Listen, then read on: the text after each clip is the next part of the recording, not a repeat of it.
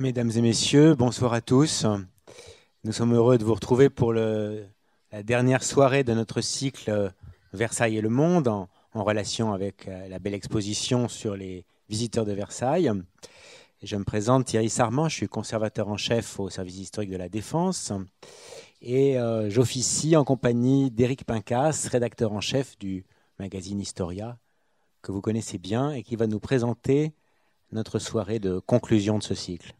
Donc bienvenue à toutes et à tous pour euh, cette ultime soirée de notre cycle les, visiteurs de Versailles, où nous avons l'immense honneur ce soir de, recevoir le professeur Lucien Belli de l'Université Paris-Sorbonne et Monsieur Yves Brulet, maître de conférence à l'École pratique des hautes études, deux grands experts de l'histoire des relations internationales. Alors depuis le, le, mois de novembre dernier, nous avons initié un grand voyage, une immersion dans les arcanes du monde de la diplomatie au XVIIe, XVIIIe siècle et nous avons, avec nos invités, montré quelle fut la place du Royaume de France et du Château du Roi Soleil, son fleuron, sur la scène internationale. Cet itinéraire eh bien, nous a conduit à explorer notamment les relations qui se sont nouées entre les rois à la fleur de lys et les sultans de l'Empire ottoman, à suivre les tsars de Russie au travers de leur périple européen avec à chaque fois un jeu d'apport réciproque, des codes, des rituels, des cadeaux diplomatiques qui ont participé à faire ou à défaire des alliances dans un monde tourmenté. Alors ce soir, nous allons brosser le bilan de ces deux siècles de diplomatie et d'échanges internationaux et voir quel en est l'héritage post-révolutionnaire. Quand les armes se taisent, un nouveau round commence pour les belligérants à la table des, négociations et l'enjeu, eh il est de garantir une paix durable. De fait, quel art plus difficile que celui de l'art de la paix? Le philosophe du XVIIe siècle, Baruch Spinoza, écrivait que la paix n'est pas l'absence de guerre, c'est une vertu, un état d'esprit, une volonté de bienveillance, de confiance et de justice. Alors les bâtisseurs de paix, je, me les figure un peu comme des équilibristes, des funambules qui doivent peser chacune de leurs paroles, ne jamais baisser le regard, garder la maîtrise de leur nerfs, avoir toujours un coup d'avance pour ne pas tomber du mauvais côté, celui de la soumission, celui de l'assujettissement, de l'ingérence et parfois même la spirale de la violence. Alors notre discussion de ce soir va s'articuler autour, au travers de quatre euh, thématiques. Nous allons évoquer dans un premier temps comment s'est construit le réseau diplomatique de l'Ancien Régime et nous allons essayer de définir les frontières entre diplomatie et espionnage. Puis nous mettrons en lumière les décideurs de la diplomatie, les contributeurs à l'œuvre de paix. Nous nous demanderons aussi comment a émergé l'idée d'équilibre européen et par qui elle fut défendue. Et puis, nous tenterons de comprendre quel fut l'impact du traumatisme révolutionnaire et impérial sur l'échiquier international et les transformations de la diplomatie au cours du XIXe siècle. Voilà, il est temps de vous souhaiter une très belle soirée. Je laisse la parole à Thierry Sarment qui va vous présenter plus avant nos invités de ce soir. Alors, avec nos invités, vous avez devant vous quatre siècles d'histoire de la diplomatie et des relations internationales. Euh, le professeur Lucien Belli est ancien élève de l'école normale supérieure de la rue d'Ulm et il est le plus grand spécialiste français de ce domaine de l'histoire diplomatique. si j'entreprenais de, vous détailler sa bibliographie, nous serions encore euh, ici jusqu'à 3 heures du matin. Je pense que ce n'est pas souhaitable, mais je voudrais tout de même signaler euh, ces trois livres qui sont des, références et que certains d'entre vous connaissent certainement. Il y a d'abord Espion et ambassadeur, au temps de Louis XIV, euh, qui a été publié en 1988, c'est mes 90, pardon. Euh, ensuite, nous avons eu La Société des Princes en 99. Et euh, en dernier lieu, un ouvrage qui s'appelle L'Art de la paix. Donc vous voyez qu'on est au cœur de nos discussions de, ce soir. Yves Brulet fait, la, prend la suite, si j'ose dire, puisqu'il est un historien de la diplomatie des, des deux Napoléons. Euh, d'abord de Napoléon III, dont il a euh, publié un ouvrage sur, euh, la, diplomatie personnelle, et il a poursuivi avec un autre livre sur le, ministère des Affaires étrangères sous Napoléon III. Et plus récemment, vous avez dirigé un grand colloque avec Thierry Lenz sur la diplomatie de Napoléon. Et nous, serons amenés à nous interroger, savoir pour savoir s'il y a une diplomatie de Napoléon. Ce sera une de nos questions conclusives. Alors sans plus attendre, j'entre dans le, vif du sujet avec la, question du réseau diplomatique. Alors quand, peut-on dater la naissance de ce réseau diplomatique et quel en est l'esprit il est né d'une volonté de dialogue, d'équilibre entre États européens? Les, historiens se sont beaucoup interrogés sur le début de, des pratiques diplomatiques. Quand le système s'est-il mis, en place? Et on s'accorde à, dire que c'est certainement dans l'Italie médiévale, où il y avait beaucoup de petits États, des villes, que l'on a commencé à réfléchir sur aux moyens d'entamer un dialogue et surtout d'avoir euh, un dialogue permanent. C'est un peu ça l'idée de, maillage diplomatique, de réseau diplomatique. Et on date même de 1289, le moment où on aurait dit à un envoyé florentin qu'il pouvait rester à Rome aussi longtemps qu'il serait nécessaire. Donc finalement, euh, ce qu'il faut dire, c'est que la, présence de diplomates n'est pas naturelle. Euh, avoir un étranger chez soi, finalement, ce n'est pas très agréable. Donc, euh, l'idée d'avoir des ambassades, d'avoir des, résidents, ça gêne plutôt les, princes, et même les, républiques comme Venise, qui est très soupçonneuse, parce qu'on considère qu'un étranger peut être un ennemi, un, étranger peut être un comploteur, et donc que la stabilité de l'État n'est pas, euh, peut être euh, mise en danger par, par, la présence diplomatique. Donc, il faut bien commencer par cette idée-là. C'est un risque. Et je dirais que l'existence de diplomates, si on y regarde bien, si on se réfère à l'exposition de, Versailles, euh, l'existence de, diplomatie permanente est une exception européenne. Euh, il ne viendrait pas à l'idée d'avoir euh, un ambassadeur permanent du Grand Mogol dans l'Empire ottoman. Enfin, ça, sera beaucoup, ça sera trop difficile. Qu'il y ait des ambassades, oui, avec 1000 personnes. Puis on on, met quelques éléphants, vous voyez, des, ambassades discrètes, mais euh, l'idée d'avoir chez soi euh, un diplomate, c'est très délicat.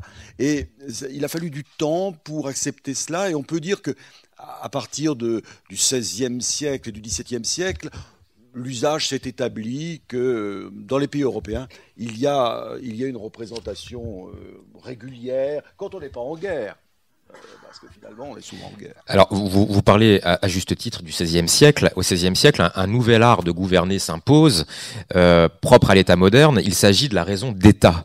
Et il semblerait que ce soit un peu l'Italie qui est, qui se soit un petit peu hum, positionnée, soit mise en avant pour porter euh, ce dispositif diplomatico-militaire au nom de la raison d'État. Pour quelle raison? Je vais répondre aussi. Euh, c'est une question très difficile. Hein. L'homme euh, que vous, vous dessinez derrière cette notion, c'est Machiavel, hein, cette, idée, que euh, l'État a, des méthodes que tout le monde ne peut pas comprendre. Et la diplomatie, c'est bien ça. Hein. La diplomatie, c'est un monde du secret d'abord, souvent du mensonge. dans les traités théoriques du, de la fin du XVIe siècle ou du début du XVIIe siècle, dit euh, l'une des caractéristiques de, l'ambassadeur, c'est qu'il est obligé de mentir, ce qui n'est pas bien. Euh, ça ne correspond pas à la morale ordinaire, mais euh, quand il faut le faire, il faut le faire. Et un des exemples que l'on cite volontiers, par exemple, Hautement prend cet exemple-là, de la pire expérience de, diplomate, de français, c'est d'avoir été à l'étranger au moment de la Saint-Barthélemy. Parce qu'il a fallu trouver un discours pour justifier le massacre. Et il dit, je, n'envie personne d'avoir à faire ça. Quand il s'agissait quand même de, compatriotes, en quelque sorte, dont, il fallait euh, défendre, en quelque sorte, l'exécution, alors qu'il n'y avait pas de véritable euh, raison. Donc, cette, euh, cette, cette, pratique diplomatique, vous voyez, est, aussi une, façon d'être, une façon de, de, penser, une façon d'agir. Et l'essentiel, bien sûr, c'est de, défendre l'État et défendre l'État, même quand il n'est pas, pas forcément dans, son, dans, une situation bien favorable. La, diplomatie, et ça, je, crois que c'est important aussi de l'avoir ça à l'idée pour le XVIe siècle, c'est l'arme des forts, mais c'est aussi, je pense, euh, l'arme des faibles. C'est-à-dire que la France, par exemple, dans les guerres de religion, avait besoin de diplomatie parce qu'il fallait éviter qu'elle soit envahie, en quelque sorte. D'une certaine manière, euh, vous le voyez, il y a ces deux aspects dans la diplomatie. Un petit État peut, euh, comme Venise, qui est aussi une grande, un État très étendu, mais c'est euh, quelques, quelques kilomètres de, eh bien, a une diplomatie très élaborée. Parce que c'est facile de prendre Venise. Hein, on envoie quelques bateaux, on pénètre dans la lagune, on prend Venise. Donc il faut inventer un système politique qui soit comme une barrière invisible hein, qui protège euh, mieux que, le, Lido, en fait. Donc, Venise s'est inventé euh, tout un système complexe de, défense, et, Venise a bien réussi, mais ça Antille, justement, longtemps, c'est que l'Espagne arrive par la, par la lagune et, pénètre dans la lagune. Elle ne tombera pas avec euh, l'Espagne, ce sera Napoléon qui arrivera, et la, République disparaîtra en, très rapidement. Alors, on, voit se dessiner dès le XVIe siècle, hein, dire, un, un réseau de grands postes diplomatiques. Euh, est-ce que vous pouvez nous en parler un peu, puis de, l'évolution qui va faire que ce, réseau de grands postes va se, euh, d'abord se, répandre, puis il y, aura une hiérarchie qui va s'instituer entre ces postes diplomatiques? Alors, Je crois que là, en effet, on a une longue évolution pour l'Europe. Mhm. Euh, alors, je crois qu'il ne faut pas penser que les princes ou les États européens voulaient avoir des ambassadeurs partout. Ça coûte cher finalement, euh, ça ne sert pas toujours beaucoup. Donc l'idée, c'est d'avoir des, représentants dans les pays où on en a bien besoin. Alors, on en avait bien besoin euh, en Espagne, quand on n'était pas en guerre avec l'Espagne, parce que c'était vraiment l'ennemi traditionnel, éventuellement avec l'Angleterre, qui n'était pas non plus toujours un ami, euh, à Rome c'est important. Rome, c'est un peu le, et pas tellement, euh, pas forcément pour des raisons de politique, mhm. simplement parce qu'il y a l'Église de France. Il y a beaucoup d'affaires à traiter à Rome. Euh, tout, tout, le système des bénéfices, l'organisation de l'Église de France. Donc, il faut avoir un, un, ambassadeur et c'est un véritable service. Le, le, le cardinal d'Etré par Rome, il a en gros 300 collaborateurs qu'il paye de sa, de sa poche. Hein. Euh, donc, vous voyez, c'est quand même déjà une très grosse ambassade. Et il y a d'autres, euh, d'autres, euh, il y a le cardinal chargé des affaires protecteurs, etc. Donc, il y a des, des États importants. La Suisse, par exemple, pour la France, est importante parce que c'est là qu'on fait passer Soleure, parce qu'on fait passer l'argent pour les, les, soldats suisses. Constantinople, parce que c'est un peu le, lien avec l'Empire ottoman. Alors c'est pas c'est pas très agréable là, parce que le, grand seigneur a tendance à, vous menacer d'avoir le nez, les oreilles coupées. Hein. c'est un peu. Euh, puis alors quand ça va mal, on vous met à la, forteresse des sept tours. Alors bon, c'est pas non plus un, métier très facile, mais c'est très bien payé. Donc les gens ne rechignent pas à aller à Constantinople. En plus, euh, il dirige pour les Français tout le système de consulaire. Et à mon avis, il devait y avoir des pourcentages importants qui dans la poche de l'ambassadeur. Donc on ne refuse pas forcément. Oui, sur le réseau diplomatique français en tout cas. Euh, pour le 19e siècle, les choses sont assez différentes malgré tout. Euh, au 19e siècle, la diplomatie française essaie d'être présente partout où elle peut. En fait, c'est plus systématique. Euh, c'est même, on peut quasiment, on peut dire que c'est systématique mais avec des ambassades qui seront beaucoup moins nombreuses. Au XIXe siècle, on n'a pas des ambassades comme ça avec 200 personnes. Euh, donc on a des ambassades avec un ambassadeur, trois, trois secrétaires d'ambassade, plus des attachés d'ambassade en nombre quelquefois indéfini, dont le rôle lui-même est souvent très indéfini, et dont l'assiduité est encore moins définie d'ailleurs. Euh, mais enfin, ils sont là, et effectivement, ils habitent, euh, ils sont logés par l'ambassadeur, mais ils ne sont pas 300. Hein, parce que pour le coup, euh, peut-être que ça rapportait beaucoup, en tout cas que c'était bien payé, je ne sais pas si ça rapportait beaucoup, c'est une autre question, sous l'Ancien Régime, mais au XIXe siècle, c'est quand même beaucoup plus raisonnable du point de vue des finances de l'État et pas du tout du point de vue des ambassadeurs qui se plaignent en permanence, qui ne sont pas assez payés. Et en réalité, c'est vrai que si un ambassadeur au XIXe siècle n'a pas de fortune personnelle, il ne peut pas prendre le poste. C'est très clair que, et de toute façon, sa fortune va considérablement diminuer pendant, pendant la mission. Bon, la, grande évolution au XIXe siècle pour le réseau diplomatique, c'est que on est sorti de l'Europe au fond, hein, et que l'on a ouvert la diplomatie à des postes, des postes permanents, bien entendu, hein, euh, en Asie, euh, en Chine, au Japon, au moment où ces pays s'ouvrent. Hein. Et puis toute l'Amérique, bien entendu, euh, avec les indépendances, d'abord l'Amérique du Nord, et puis les indépendances des États d'Amérique latine, où l'on met d'abord un consul général, consul général chargé d'affaires, et puis ensuite on le, devient, ça devient une légation, donc avec un ministre plénipotentiaire. Et donc on a un réseau diplomatique au XIXe siècle qui se mondialise véritablement pas complètement, parce que l'Afrique est quasiment absente de, ces réseaux. Hein. mais là, il y a une modernisation très grande. Sauf que le titre d'ambassadeur, pendant tout le 19e siècle, sauf vraiment en 1890, la première, première fois qu'on donne le titre d'ambassadeur aux représentants de la France à Washington. C'est le premier cas d'un ambassadeur hors d'Europe et hors d'Orient, parce qu'évidemment, Constantinople, il y avait un ambassadeur. Et ensuite, c'était Tokyo vers 1900 et la Chine vers 1910. Donc on mondialise, mais euh, ça reste tout de même très hiérarchisé encore à cette époque-là. Et si je peux faire une remarque, rebondir, c'est que nous, nous, sommes finalement à la fin de ce processus puisqu'aujourd'hui on s'interroge sur l'existence de certaines ambassades, on vend des, beaux bâtiments qu'on considère comme trop coûteux, euh, et nous sommes finalement dans un, moment de rétraction finale de ce réseau diplomatique euh, présent dans le monde entier. Ah, une question qui, je pense, nous titille un peu tous. Est-ce que vous pouvez un peu nous, nous, nous, dire où se situe la frontière entre le XVIIe et le XIXe siècle, entre la diplomatie et l'information? Autrement dit, où finit la diplomatie et où commence l'espionnage? Alors, je crois qu'il n'y a, pas de grande différence. Hein. faut pas. C'est une question non. L'espion, c'est l'agent de l'autre. Hein. Pour, soi, on a de, d'honnêtes informateurs hein, qu'on paye un peu, qui vont un peu euh, lire des, documents secrets. Mais euh, je dois dire que euh, il y a l'idée qu'un un, diplomate, enfin un représentant, un ambassadeur, un envoyé ou un résident doit informer ça fait partie de son métier, il doit envoyer du papier, euh, et je crois que c'est resté euh, très, très, très, réel dans, dans, la carrière diplomatique. On écrit tout le temps. Je me souviens, euh, le, regretté Jean-Bernard Raymond, un jour dans une conférence, disait J'ai passé ma vie à écrire. Alors quand il était jeune secrétaire, il écrivait. Quand il était ministre, il a continué à écrire. C'est-à-dire que c'est un, travail de, de rapport, de, de, on transmet des nouvelles, on ne sait pas très bien ce qu'elles deviennent en réalité, et, je crois que ça, fait vraiment partie du métier. Euh, bonne, euh, on parle beaucoup aujourd'hui de fake news, je crois que l'idée c'est que il faut transmettre les informations. On vérifiera ensuite si elles sont bonnes ou si elles ne sont pas, pas bonnes, mais il faut avoir une sorte de fonction d'alerte. Hein. Il faut que les gens soient prêts si ça arrivait, ce serait terrible que quelque chose arrive et qu'on ait eu l'information euh, et qu'on l'ait gardée euh, par, par, prudence. Donc il y a vraiment cette idée d'information, mais en même temps, on parlait d'ambassadeur, un ambassadeur ne va pas aller fouiller dans les, dans les poubelles d'un collègue. Enfin, bon, parfois, c'est pas, pas très loin, mais il est plutôt.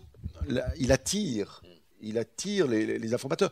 Et on parlait tout à l'heure d'argent. Enfin, je crois que c'est aussi une partie de l'argent sert à payer euh, les, bonnes volontés. Finalement, le diplomate étranger, lui, il faut surtout pas qu'il se compromette, hein, mais euh, ce sont ceux qui, viennent faire des confidences qui se compromettent. Alors eux, s'ils se font prendre, tant pis pour eux.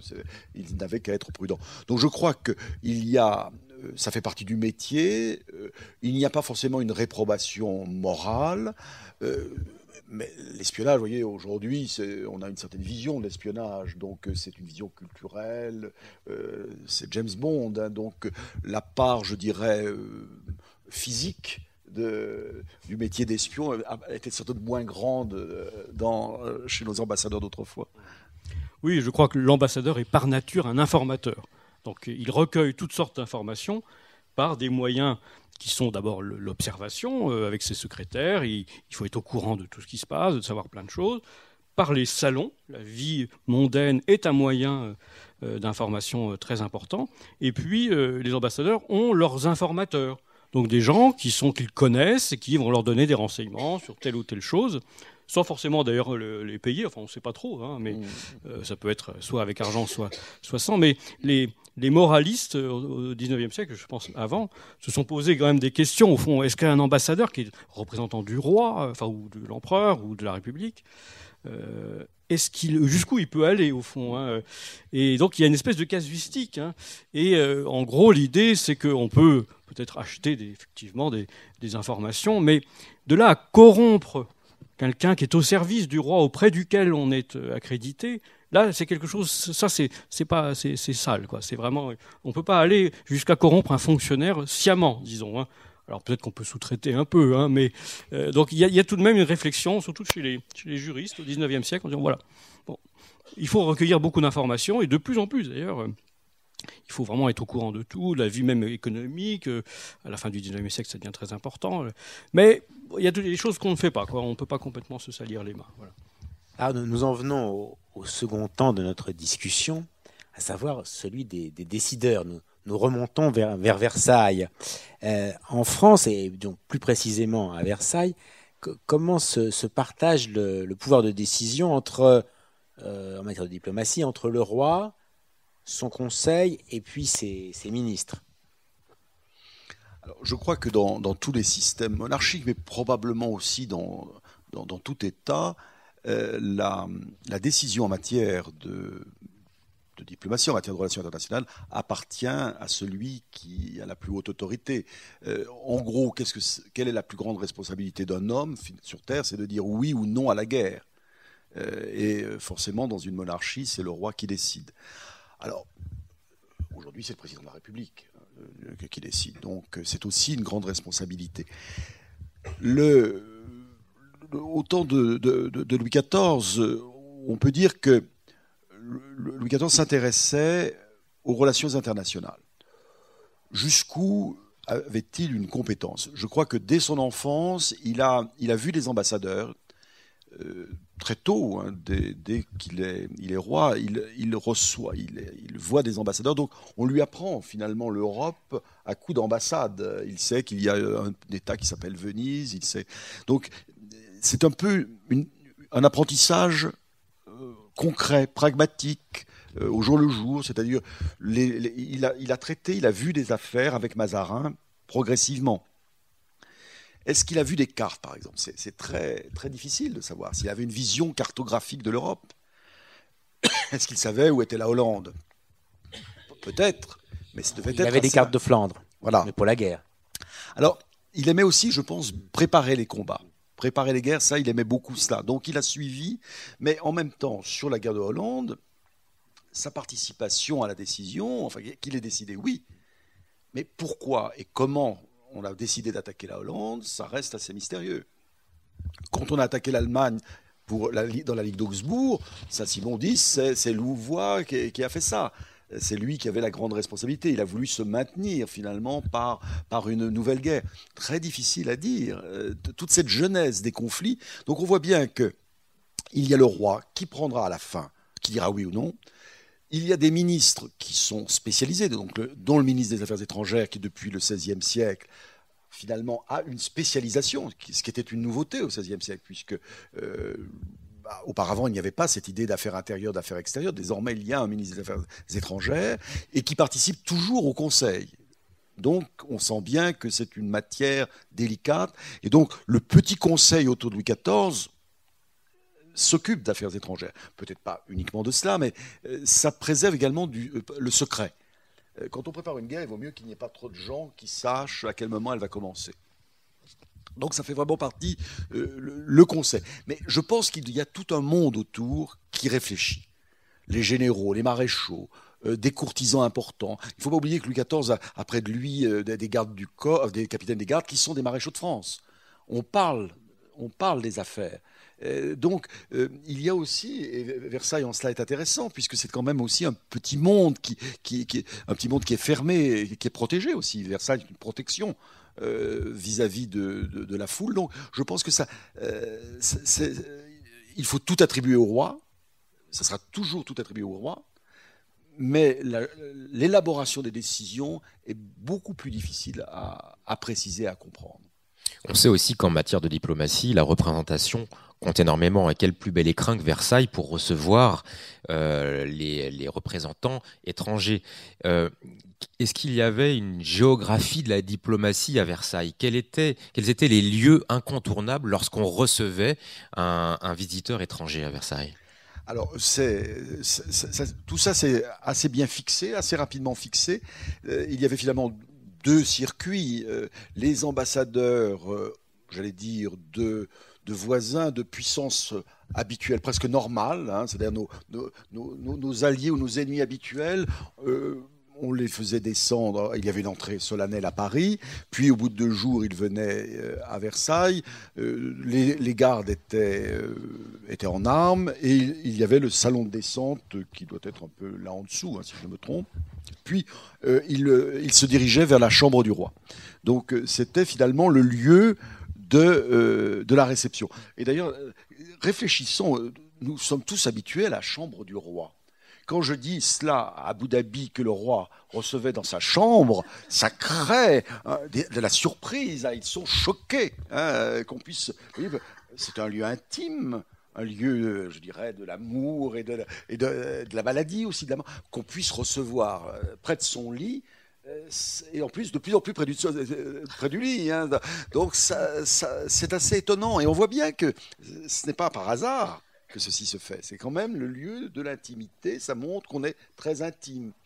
Alors, il y avait l'autre circuit, le circuit long, qu'on réservait finalement aux ambassades un peu extraordinaires, comme vous le disiez, celles où l'on voulait mettre un peu de spectacle, encore plus de spectacle, hein, qu'il y ait du spectacle habituellement, mais là c'était celle qui suscitait de la curiosité, donc ça a été le Siam, et puis la dernière ambassade, le, Persan. Alors là, il, euh, il, il traversait la cour, il montait euh, l'escalier des ambassadeurs. Et par exemple, le Mercure Galant dit que les Marocains, qui étaient pourtant tout occupés et tout effrayés, euh, très effrayés de voir Louis XIV, donc ils avaient beaucoup de préoccupations, ont quand même été stupéfaits de voir la beauté de l'escalier des ambassadeurs, où il y avait à la fois des peintures représentant les différentes nations et des courtisans en grande tenue partout. Ils, ne savaient plus ce qui était vrai ou ce qui n'était pas vrai, ce qui était la peinture et ce qui était la réalité. Et puis, ils suivaient les appartements, et pour le persan, on a aménagé la galerie des glaces aussi. Donc, euh, on voit bien que la géographie, enfin l'espace euh, de Versailles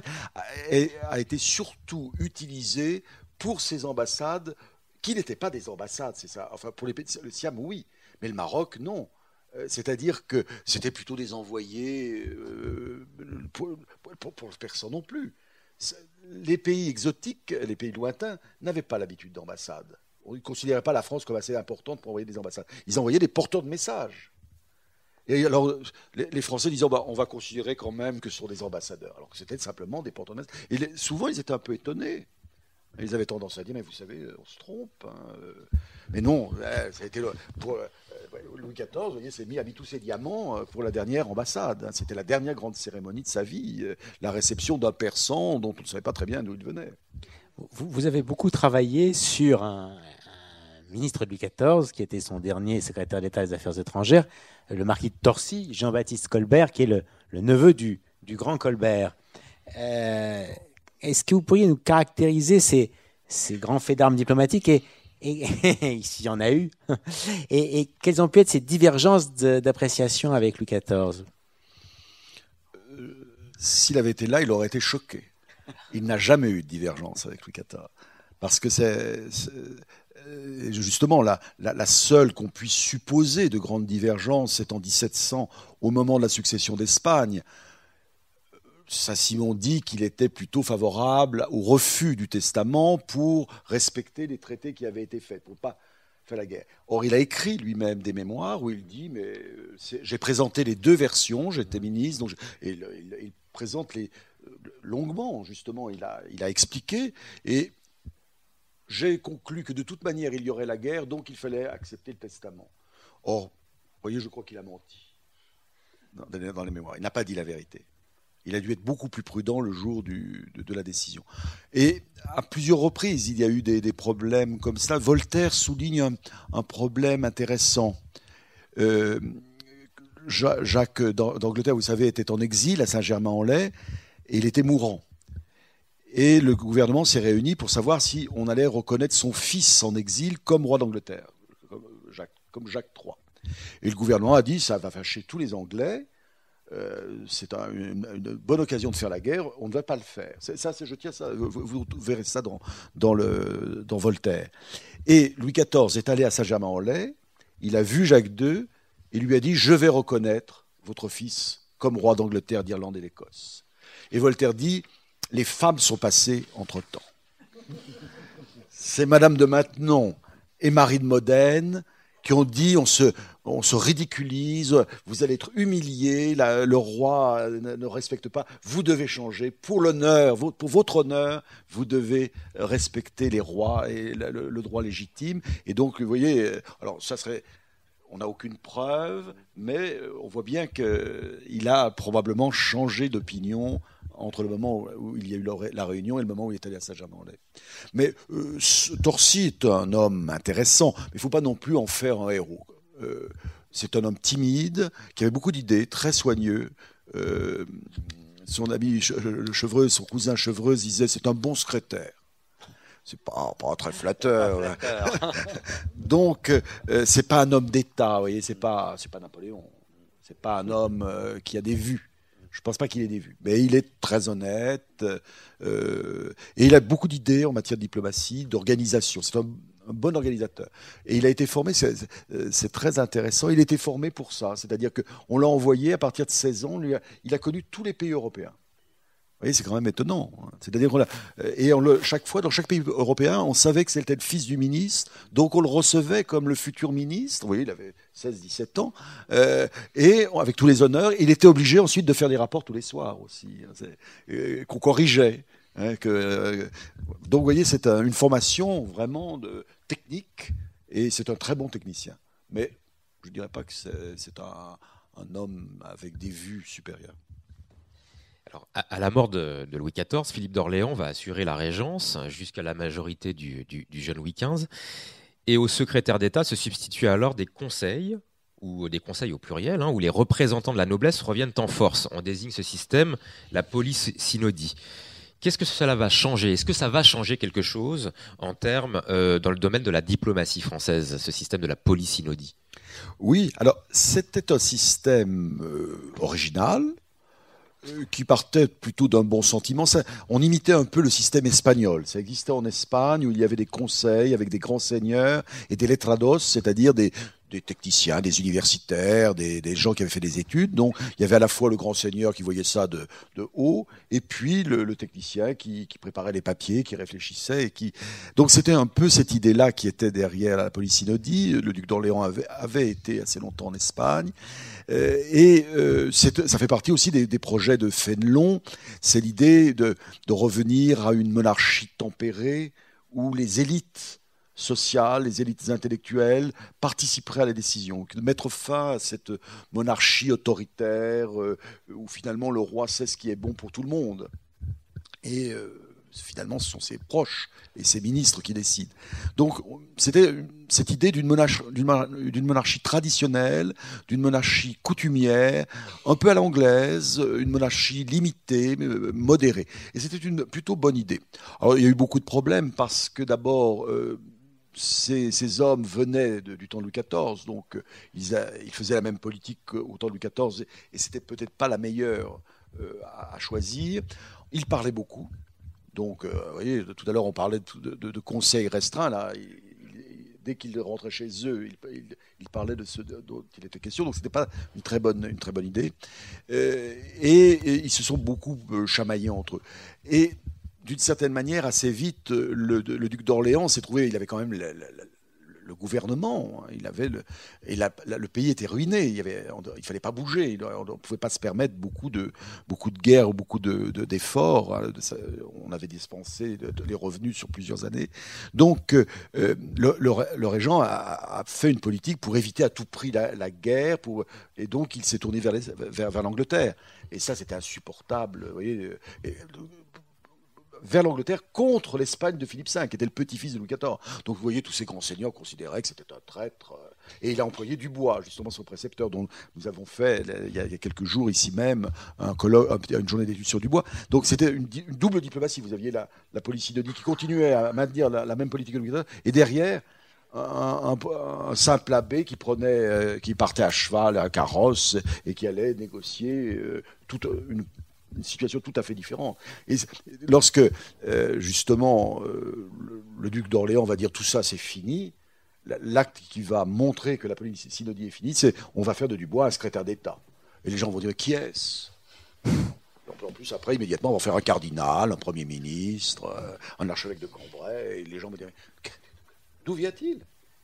D'où vient-il? Et en plus, c'est une politique qui n'était pas on, voit cette importance du secret. On voit aussi qu'il y a une tendance de la monopolisation de la décision euh, euh, en matière diplomatique au sommet de l'État.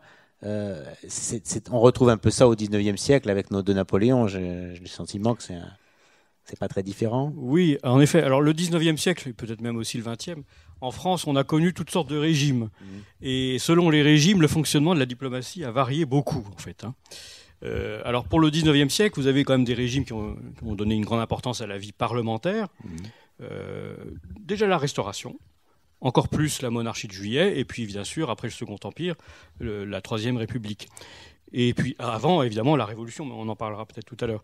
Donc dans ces, dans ces régimes-là, la vie parlementaire euh, a une certaine importance et l'on débat de la politique étrangère, et le gouvernement est choisi. Euh, en théorie, euh, parmi euh, la majorité, disons, qui mhm. se dégage. Bon.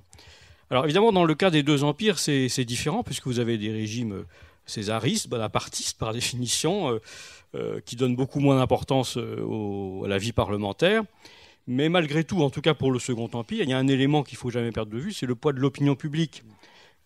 parce que même si, sous le Second Empire, les, députés bon, sont élus au suffrage universel, mais enfin, il n'y a pas une grande liberté euh, de choix malgré tout, sauf à la fin, avec la libéralisation du régime. Mais malgré tout, il y a, des journaux encadrés, mais malgré tout, il, existe une certaine liberté de la presse. Il y a des opinions publiques qui s'expriment.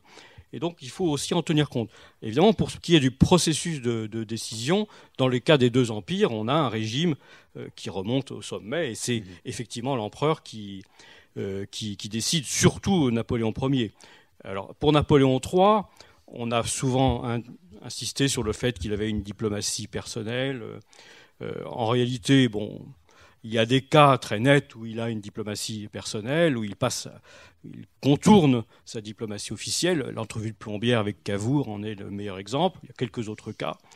Mais c'est un peu l'arbre qui cache la forêt malgré tout. Hein. Et on a un système on je ne sais pas s'il y a vraiment un système en fait. Sous Napoléon III, il y a plusieurs façons de décider. Tantôt, c'est de manière extrêmement classique. Tantôt, euh, ça passe un peu à côté. Vous voyez. Euh, malgré tout, euh, Napoléon III a choisi des ministres des Affaires étrangères qui, étaient choisis pour leurs compétences. Ce n'étaient pas des hommes politiques, c'était les meilleurs ambassadeurs qu'on avait sous la main à un moment donné. Et donc, il, laisse travailler ses, euh, ministres en grande partie, sauf quelquefois il contourne, mais pas tant que ça. Hein. Euh, et il les écoute beaucoup. Hein. Beaucoup de décisions se prennent en conseil, là aussi. Il hein. ne faut pas s'imaginer euh, Napoléon III comme une sorte de personnage totalement isolé. alors, il décide comme une personne isolée. C'est-à-dire que c'est vraiment un homme qui décide seul, qui a ses idées mais il réunit son conseil des ministres constamment, il reçoit ses, ministres des Affaires étrangères constamment, il reçoit d'autres ambassadeurs, donc euh, il, écoute beaucoup. Voilà. Alors venons-en maintenant à la, question euh, ô combien importante de l'idée d'équilibre européen. En 1648, c'est une date qui, fixe vraiment une borne avec les congrès de Westphalie et puis qui seront suivis ensuite par les congrès de Nibeg, de Ryswick, d'Utrecht, de, de Nistat ou encore de Soissons. Tous ces congrès pose la question de qu'est-ce qu'une paix durable euh, Et ils sont en quête de paix durable et on sait combien euh, cette paix durable va être fragilisée, euh, notamment au, 19e et au 20e siècle. Est-ce que tout cela tient à la, à la quête de la recherche d'une à la recherche d'une bonne paix? Qu'est-ce qu'une bonne paix Est-ce qu'il y a des bonnes et des mauvaises paix? Je, réagis à ce que vous venez de dire. Euh, vous voyez, il y a un congrès en 1648, un, traité en 59, un autre. Ça dure pas très longtemps. Hein, c'est des, des paix qui, qui ont le, en fait, oui, bien fragiles. Et la seule qui a un peu duré, pourrait-on dire, c'est celle d'Utrecht. Euh, Emmanuel Laurent Ladurie parlait des 30 heureuses. C'est-à-dire qu'en gros, il y a eu 30 ans de paix. Euh, mais c'est, euh, André Corvisier disait qu'au XVIIe siècle, il n'y avait que deux années en Europe sans guerre. Donc c'est quand même des, des, époques de, guerre. Hein. Euh, ce qui prouve déjà que la, diplomatie a des résultats au moins limités. Et d'ailleurs, euh, euh, les grands empires lointains, hein, puisque l'exposition invitait à, voir des, gens venant de, loin, s'étonnait que l'Europe soit comme ça, à feu et à sang. Euh, finalement, euh, il y a des guerres en Inde, mais euh, il y en a beaucoup aussi en Europe. Hein. C'est un, continent ravagé par la guerre, en particulier au XVIIe siècle. Donc, c'est sans doute pour cela que l'on a essayé de réfléchir à, des moyens de limiter cet affrontement Alors on peut remonter loin. Là aussi, c'est probablement en, Italie, entre ces petits États, euh, qui finalement, eux, c'était assez bien équilibré, que naît cette idée de balance, d'équilibre. C'est une idée assez ancienne. Et puis, euh, l'idée a, a, beaucoup plu aux Anglais. Euh, c'est bien Balance of Europe. C'est devenu une sorte de, de volonté. Alors, la balance de l'Europe, c'était surtout, vous voyez, pour que l'équilibre se fasse sur le continent, ce qui leur laissait les mains libres pour eux euh, s'étendre ailleurs. Donc, la balance de l'Europe et l'équilibre, c'est souvent pour les autres aussi. Vous voyez, c'est un peu le, problème. Alors, j'ai essayé de. Alors, je, vous dis cela, mais je n'en suis pas du tout sûr. J'ai l'impression qu'en France, on a beaucoup développé l'idée de paix perpétuelle. Il y a beaucoup d'auteurs, enfin depuis le XVIIe siècle. Alors Émeric Crusset, c'est un des premiers. Puis on a attribué à, Henri IV son grand dessin. Euh, alors, puis euh, il y aura l'abbé de Saint-Pierre. Euh, donc, c'est un peu l'idée d'une organisation européenne où l'on ne touche à rien. On arrête tout, on ne bouge plus, et on établit quelque part une autorité. On commence à parler d'ailleurs d'Union européenne, et cette autorité sera chargée de, réprimer euh, toute révolte, de condamner un prince qui bougerait trop. Voilà. Et ça, je, dirais que c'est une inspiration plutôt française, et c'est un peu une réorganisation de l'Europe. Alors on a accusé ce système d'être aussi très hostile à, la puissance impériale, on dirait l'Allemagne aujourd'hui. C'est un, peu euh, cassé le, monde germanique. Du côté anglais, ce serait beaucoup plus en effet l'idée d'équilibre, euh, d'équilibre naturel, des puissances que l'on, euh, qui ont à peu près la même, la même situation, donc qui ne peuvent pas bouleverser en quelque sorte l'ordre européen. Alors, ce qui est sûr, c'est que contre les grandes contre les différentes grandes puissances, d'abord l'Espagne, puis la France, on a beaucoup euh, lancé l'idée qu'il ne fallait pas en Europe de monarchie universelle, c'est-à-dire en fait de superpuissance. Il ne faut pas une grande monarchie qui écrase les autres. Donc ça, ça devient. Alors, vous voyez ces idées, qui sont des idées véritables, mais très difficilement euh, mises en dans la réalité. Hein, il faut attendre le XXe siècle pour avoir euh, une Union européenne. Donc ce sont des idées qui circulent, qui sont souvent utilisées dans une forme de propagande. Euh, et, ça, c'est très difficile d'en rendre compte. Je, me permets d'insister quelques secondes sur qu'est-ce qu'une bonne paix, parce qu'il y a des paix qui portent déjà en elles des, germes de guerre. Hein, évidemment, si on se projette dans, dans l'histoire, bien plus loin, le traité de Versailles de, de 1919 porte déjà en lui euh, toute tout le tout l'aspect funeste qu'on va connaître par la suite. Est-ce que est-ce que est-ce que vous avez une vision l'un et l'autre de ce qu'est une bonne paix? Alors c'est peut-être difficile d'en trouver dans l'histoire, hein, mais on peut y réfléchir euh, à la fois avec l'histoire et en théorie.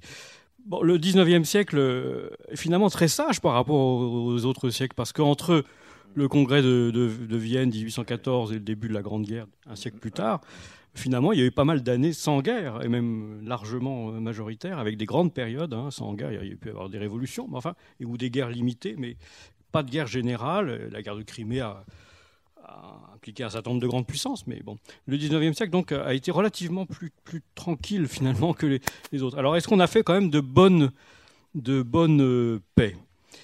Bon, prenons un contre-exemple.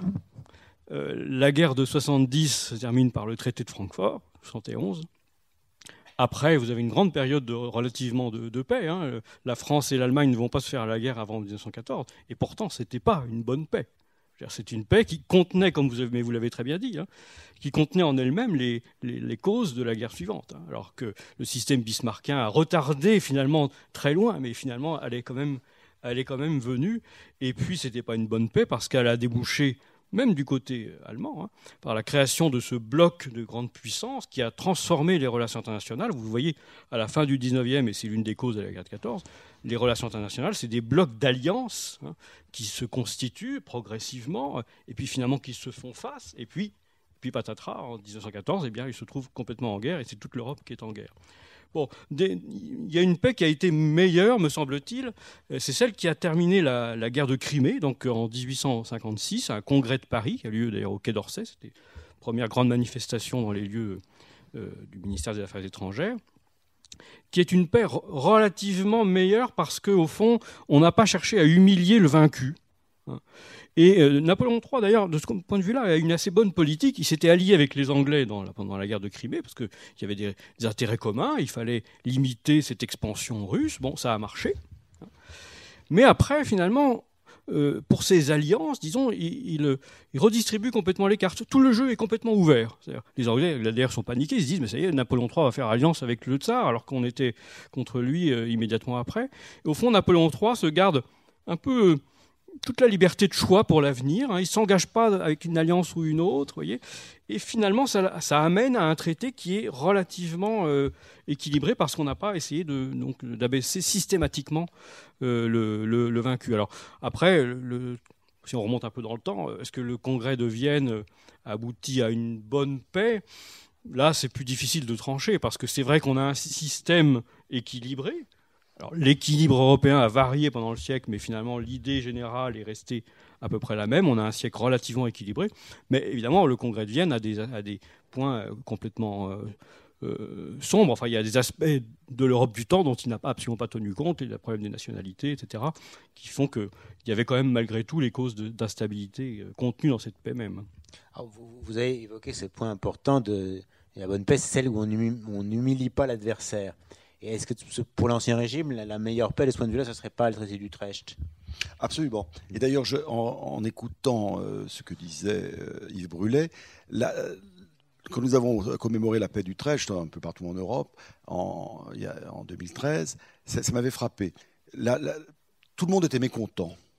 Une bonne paix, c'est une paix où tout le monde est mécontent c'est-à-dire où personne ne peut euh, euh, voilà, dire euh, nous avons gagné, et on voit bien qu'en 19 ça a été le cas.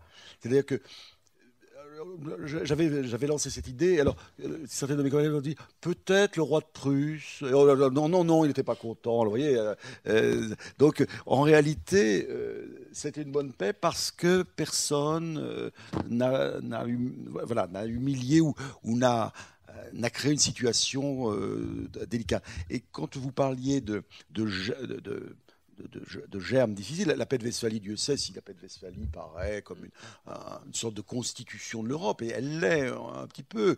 Elle a établi, nous sommes pour beaucoup de juristes dans un système westphalien, c'est-à-dire des pays qui ont une, existence indépendante, euh, qui ont une souveraineté et qui n'admettent pas d'autorité au-dessus euh, au-dessus d'eux. Donc on peut dire que c'est un système westphalien. Mais c'est à Westphalie que la France, un peu par hasard, a obtenu un moment euh, quelques terres en Alsace. Hein. Euh, c'était loin, l'empereur a laissé partir parce que c'était loin de Vienne, c'était ce qu'elle avait de plus loin. Il l'a laissé partir, puis on a laissé faire. vous voyez, au XXe siècle, nous sommes toujours dans ce problème d'une terre germanique qui a été intégré à la France. Et euh, les, Allemands n'ont jamais accepté finalement cette, cette, perte d'un peu de leur monde. Le, temps passe très vite. Peut-être une dernière question, question quand même pour être un petit peu plus proche des hommes sur cette thématique de l'équilibre européen. Euh, on l'a dit, hein, euh, les, les, usages protocolaires revêtent une importance particulière lors des traités de paix.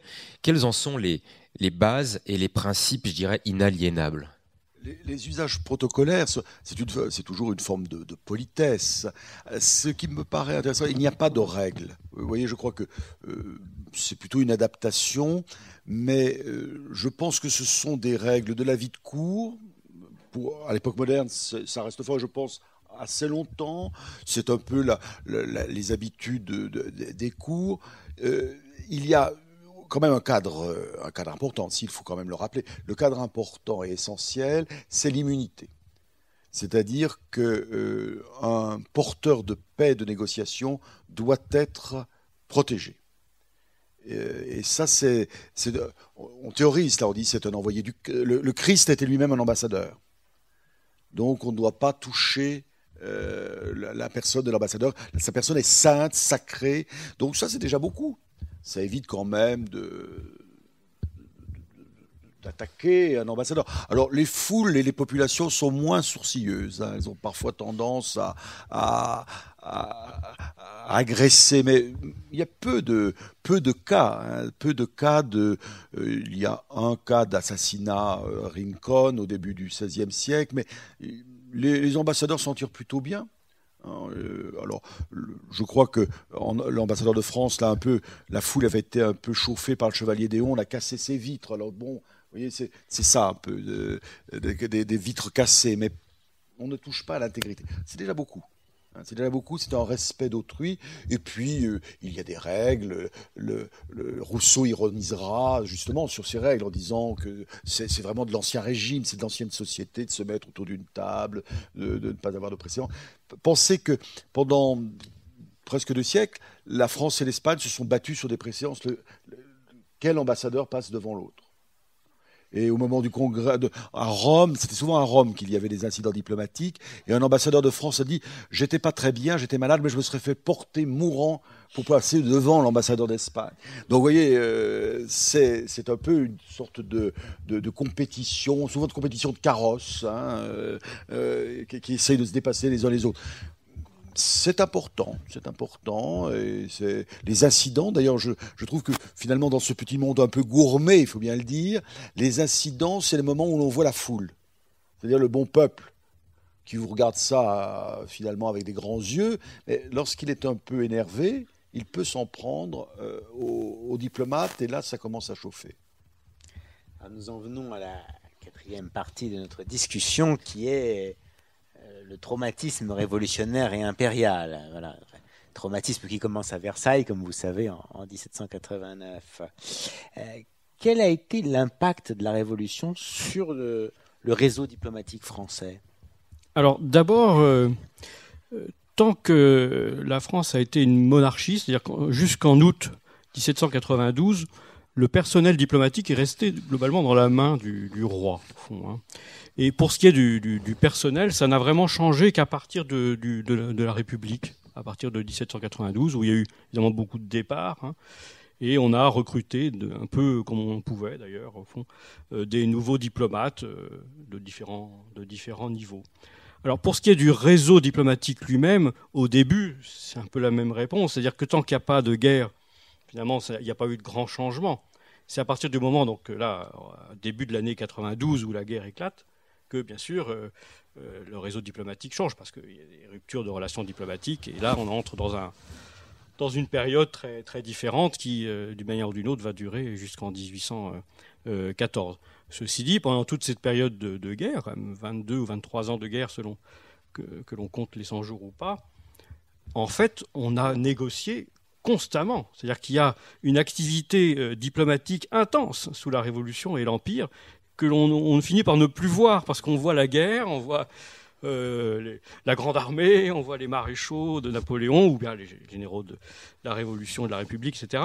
En réalité, derrière tout cela, il y a une activité diplomatique euh, extrêmement intense, euh, même quand il y avait des coalitions très fortes contre la France, certains pays européens restaient malgré tout alliés de la France, y compris de la République. Euh, la République a eu des alliés, hein, et Napoléon aussi.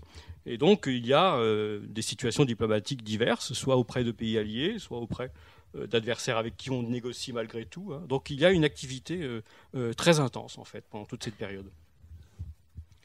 Napoléon a un côté un peu parfois monomaniaque, un peu obsessionnel. Il a une idée, c'est celle d'isoler l'Angleterre sur la scène internationale et de, de, rompre son hégémonie sur le, sur le commerce international comment, en fin stratège militaire qu'il est, Napoléon va-t-il user de la diplomatie pour poursuivre cet objectif? Est-ce qu'il va se révéler un aussi bon diplomate que stratège militaire?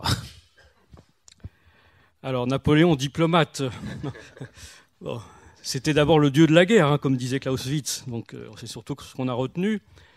Alors, Napoléon, euh, effectivement, dans l'histoire, n'a pas laissé le souvenir d'un grand pacificateur. Mais Bonaparte, oui. Parce qu'il faut bien voir que euh, lorsque Bonaparte prend le pouvoir, les deux premières années du, consulat sont, une grande période de pacification. Hein, c'est-à-dire qu'en en deux ans, la France a fait la paix avec tous ses adversaires. Et donc il y a une activité là de, négociation extrêmement intense, comme je le disais, mais particulièrement à ce moment-là. Hein. Donc on fait la paix d'abord avec, les États-Unis, bon, la paix de Mortefontaine, bon, mais aussi l'Autriche, la Russie, même l'Empire ottoman et, et l'Angleterre, hein. donc la paix d'Amiens. Donc on a énormément négocié et on a avec l'intention hein, de, faire la paix. Euh, au moment où, de Brumaire, euh, Fouché dit à, Bonaparte, le cri unanime de l'opinion, c'est la paix. Hein, c'est ce qu'on veut. Donc il l'a fait finalement. Alors est-ce que c'est son œuvre à lui? On peut dire globalement oui, parce que c'est lui qui est à la tête de, la France et c'est lui qui mène la, politique. Et puis j'ai oublié dans les traités, il y a le Concordat aussi, bien entendu, qui en fait partie. Euh, mais ces diplomates, enfin, derrière Napoléon, heureusement, il y avait des, professionnels de la diplomatie. Le plus célèbre, évidemment, c'est Talleyrand, qui, à ce moment-là, est en, complet accord avec, euh, Bonaparte. Hein. Ils sont sur la même ligne. Après, ils vont se diviser. Bonaparte, devenu Napoléon, va ensuite ne plus écouter Talleyrand et ils vont finir par rompre euh, en, 1807. Mais euh, à l'époque du consulat, donc il y a Talleyrand, et il y a un homme qu'on oublie, mais dont il faut parler, le vrai diplomate du consulat, c'est Joseph. Hein, c'est le frère aîné, c'est Joseph Bonaparte, que l'on retrouve utilisé dans chacune des négociations essentielles, y compris le Concordat d'ailleurs, hein, au moment où c'est en train de, rater, enfin on l'envoie pour essayer de, conclure au plus vite euh, le Concordat. Donc il y a des, grands diplomates qui heureusement faisaient le travail pour Napoléon, parce que globalement, Napoléon n'était pas lui-même un, grand, diplomate. On peut raconter peut-être euh, une ou deux histoires, enfin une ou deux anecdotes. À l'entrevue de, Erfurt en, 1808, il veut faire un grand effet au tsar, on reçoit le tsar, etc. Et puis euh, les deux souverains euh, discutent entre eux directement, ce qui n'est pas toujours une très bonne idée d'ailleurs, hein, ça on peut en discuter au fond, est-ce que ce n'est pas le rôle plutôt des diplomates que des souverains? Bon, ils se doivent tous les deux, et Napoléon se met en colère, jette son chapeau par terre, piétine son chapeau de fureur, et le tsar, euh, très tranquillement, lui dit euh, euh, Vous êtes colérique, mais moi je suis seulement entêté. Alors, si vous êtes là pour causer, causons, ou alors je pars. Lequel des deux, dans ces cas-là, était le bon diplomate hein? La réponse est assez claire, je crois. Alors, on vient d'évoquer Talleyrand. Talleyrand, c'est un peu devenu une figure mythique. C'est le diplomate par excellence, le, parfait diplomate. À la fois un homme de l'Ancien Régime et, et du nouveau. Alors, euh, il avait dit que l'art de la négociation était affaire de politesse. Euh, est-ce qu'il y a une façon de, de, bon, Est-ce que ce mythe correspond à une réalité de Talleyrand comme suprême diplomate Et est-ce qu'on peut caractériser la, manière diplomatique de, Talleyrand par rapport à d'autres euh, diplomates contemporains, français ou étrangers? Alors c'est une vaste question. Euh, Talleyrand comme euh, diplomate idéal, moi ça me fait un peu bondir, mmh. parce que c'était un homme extrêmement corrompu, mmh. euh, qui a vendu quand même des informations à des pays avec lesquels la France était en guerre, enfin, euh, qui a vendu tous ses services, euh, qui a compromis un, grand nombre de, négociations. Euh, donc c'était pour moi pas du tout un, diplomate idéal. Et je vous renvoie à l'avant-dernier chapitre des Mémoires d'outre-tombe, où, alors, vous savez peut-être l'histoire, Chateaubriand, bon, détestait Talleyrand, hein, et d'ailleurs réciproquement. Bon, et à la, fin de la rédaction des Mémoires d'outre-tombe, alors on est en, en 1838, Talleyrand, à ce moment-là, euh, qui était membre de l'Institut pour l'Académie des sciences morales et politiques, va en séance à l'Institut de France et fait l'éloge d'un autre diplomate de l'Empire qui était Reinhardt, et qui venait de mourir, qui était membre de l'Académie aussi. Et Talleyrand fait, en faisant l'éloge de Reinhardt, un portrait du diplomate idéal. Et tout le monde s'incline devant Talleyrand, dont c'était la dernière sortie publique d'ailleurs, parce qu'il est mort euh, juste après. Et alors Talleyrand, apprenant cet événement, cette cour qu'on a fait à Chateaubriand, apprenant euh, ce qu'on a, cette cour qu'on a fait à Talleyrand, est outré. Donc, il rédige à toute vitesse un nouveau chapitre qui apparaît juste avant les conclusions des Mémoires d'outre-tombe, où il dit tout le mal qu'il pense de, Talleyrand et il le décrit comme une tête de mort, au fond. Et pour lui, c'est la tête de mort. En fait, l'image, c'est que c'est non seulement un homme de l'ancien régime et du nouveau, mais en fait, pour Chateaubriand, c'est ce qu'il y avait de pire dans l'ancien régime qui s'est propagé et, produit jusque dans l'actualité, jusque dans le nouveau régime.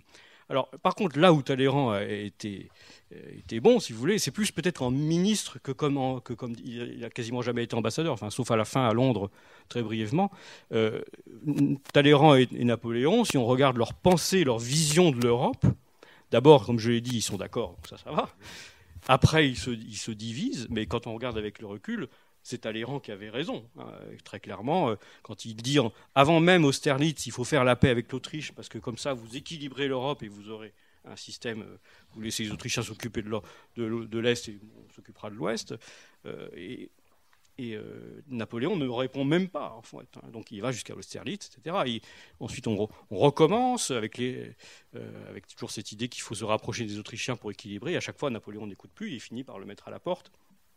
Et avec le recul, au fond, c'était Talleyrand quand même qui avait raison. Hein. Une vision beaucoup plus équilibrée et plus raisonnable de l'Europe.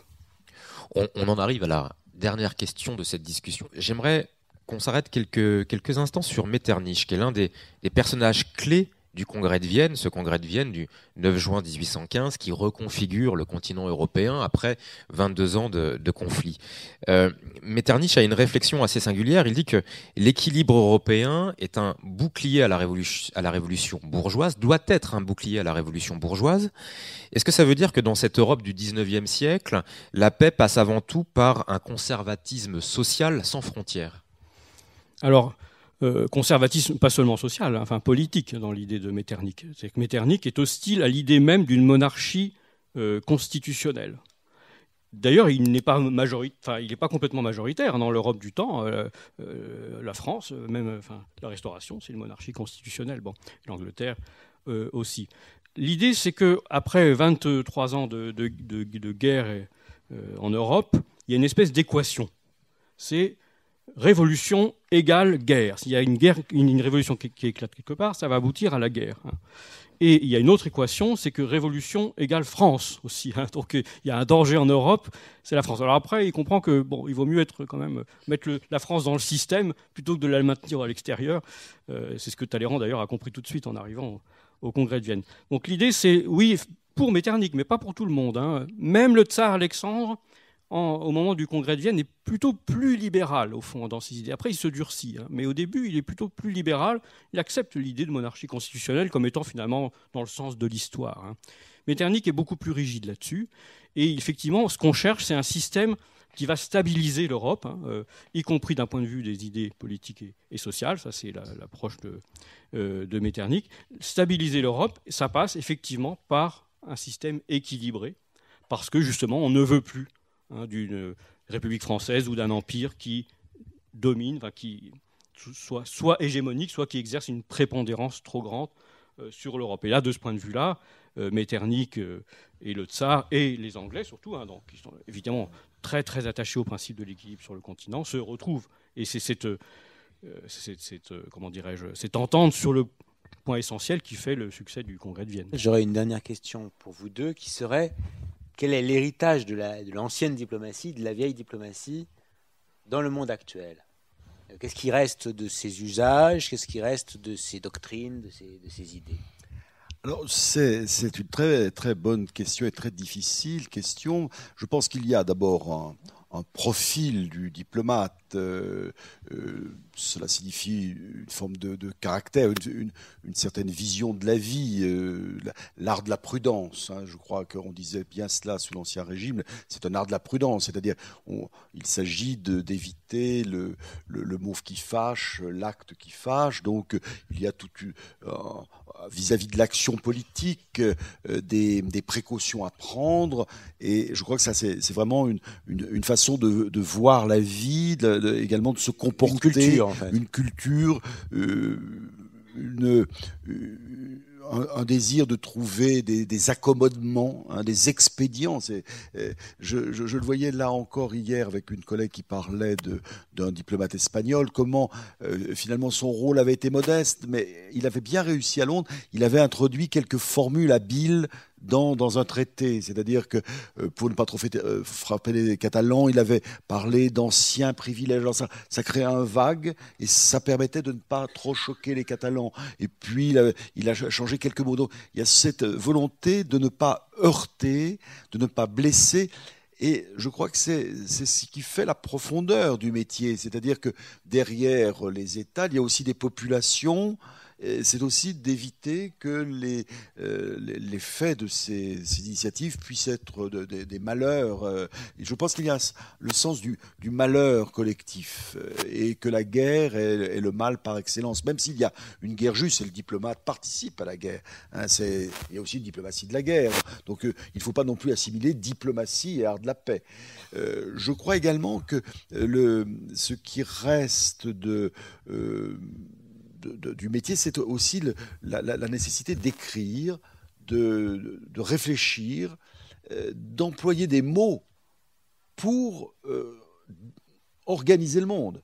C'est-à-dire qu'il ne s'agit pas de faire de la poésie, il ne s'agit pas de faire des calculs ni des projets de ponts, il s'agit d'avoir un discours assez général qui concerne euh, l'organisation des États, l'organisation des pays, mais dans leur rapport avec les autres. Donc ça, ça fait, je crois que euh, les, les Torsi avaient les mêmes préoccupations qu'un des diplomates d'aujourd'hui. C'est une façon de, voir les grandes masses humaines et d'essayer de, de les mettre en accord, de trouver une certaine harmonie. Euh, il y a, je vous dirais qu'il y a une part musicale hein, dans, le métier de diplomate, c'est de, faire, euh, de trouver une harmonie entre les, pays euh, et tout en défendant les, intérêts de, sa propre cause, hein, de son prince, de, de, son, de son pays en général. Donc on doit être un bon patriote, on doit défendre sa patrie, mais on doit également le, essayer de trouver une harmonie universelle avec les, autres, intérêts. Ça, je crois que c'est aussi une certaine vision de l'autre qui est intéressante. Bon, si je peux dire un mot, à vrai dire, je souscris, mais alors absolument à ce que vous venez de dire. Euh, c'est vraiment, je suis tout à fait d'accord. Euh, euh il y a eu au début du XXe siècle, certains se sont dit que fond les diplomates bientôt allaient disparaître. Donc il y, a, il, y a, il y a 100 ans, en disant qu'au fond ça servait plus à rien parce qu'il y avait le télégraphe, il y avait même le téléphone. Et ils n'avaient même pas l'idée qu'il y aurait un jour l'email. Et pourtant, déjà, certains disaient, mais au fond, on va complètement disparaître. Il y aura des gens au ministère qui décideront de tout, etc. Mais ce n'est pas ce qui est arrivé, finalement. Hein. Et un siècle plus tard, on a encore des ambassadeurs et des diplomates, euh, en tout cas pour ce qui est de la France, partout dans le monde. Et justement parce que c'est ça, c'est-à-dire qu'il y a un élément qui, reste indispensable, c'est euh, le mode de vie, au fond, et l'aspect culturel et même moral, au fond, au sens le plus large de, de, la vie diplomatique, des gens qui seront dans un pays hein, et qui vont euh, être capables de discuter avec les autres, avec le gouvernement auprès duquel ils sont accrédités, de créer un lien de confiance. Euh, et au moment où il y a une crise, eh bien, on peut au moins euh, discuter et pas simplement attendre qu'il y ait un email euh, qui arrive. Et au fond, ce qui reste de la diplomatie, c'est peut-être ce qu'elle a de plus, de plus ancien, au fond. Hein, et il faut revenir à Cicéron. Vir bonus dicendi peritus, l'homme de bien capable de bien parler. Hein, c'est ça l'idéal finalement du, du bon diplomate. Et c'est si tout le reste a changé, parce que les modes de décision, le monde a complètement changé, tout va beaucoup plus vite, euh, euh, il y a des régimes démocratiques qui n'existaient pas avant, etc. presque tout le reste a changé. Mais ça, au fond, euh, ça, reste l'essentiel. Un grand merci. Nous arrivons au terme de, cette soirée. Et c'était donc l'ultime séance, ultime conversation de ce cycle Les Visiteurs de Versailles. Évidemment, un grand merci à Monsieur Lucien Belli et à Yves Brulet pour euh, la qualité de leur intervention ce soir. Merci à vous tous d'être venus et j'en vois parmi vous qui ont été très assidus pendant pendant ces cinq mois de de, rencontres. Et je voudrais aussi remercier euh, Thierry Sarment avec qui ça a été un plaisir d'animer ces soirées euh, depuis depuis le mois de novembre. Et enfin, un ultime merci à Estelle Pateau et toutes ses équipes pour la qualité de l'organisation de ces soirées et euh, la qualité de la programmation. Voilà, merci beaucoup.